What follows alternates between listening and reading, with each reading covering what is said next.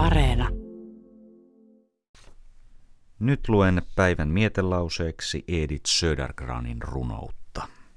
Suomentajana Uuno Kailas. Suuri puutarha.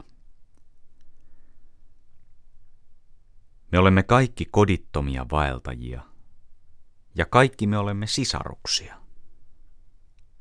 Alastomina repaleissa kuljemme reppu selässämme. Mutta mitä omistavat ruhtinaat meihin verraten? Ilmojen halki virtaavat meille aarteet, kullassa arvioimattomat.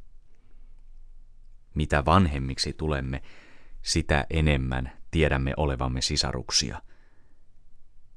Meillä ei ole muuta tekemistä muun luomakunnan kanssa – me vain annamme sille sielumme. Jos minulla olisi suuri puutarha, kutsuisin sinne kaikki sisarukseni. Jokainen ottaisi mukaansa suuren aarteen. Kun ei meillä ole mitään kotimaata, me voisimme tulla kansaksi. Me rakennamme muurin puutarhan ympäri, että ei mikään maailman ääni saavuta meitä. Hiljaisesta puutarhastamme annamme maailmalle uuden elämän. Tähdet.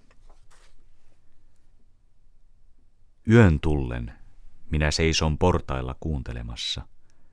Tähdet parveilevat puutarhassa ja minä seison pimeässä.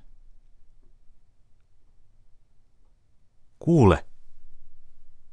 Tähti putosi helähtäen Älä astu ruohikolle paljain jaloin. Puutarhani on sirpaleita täynnä.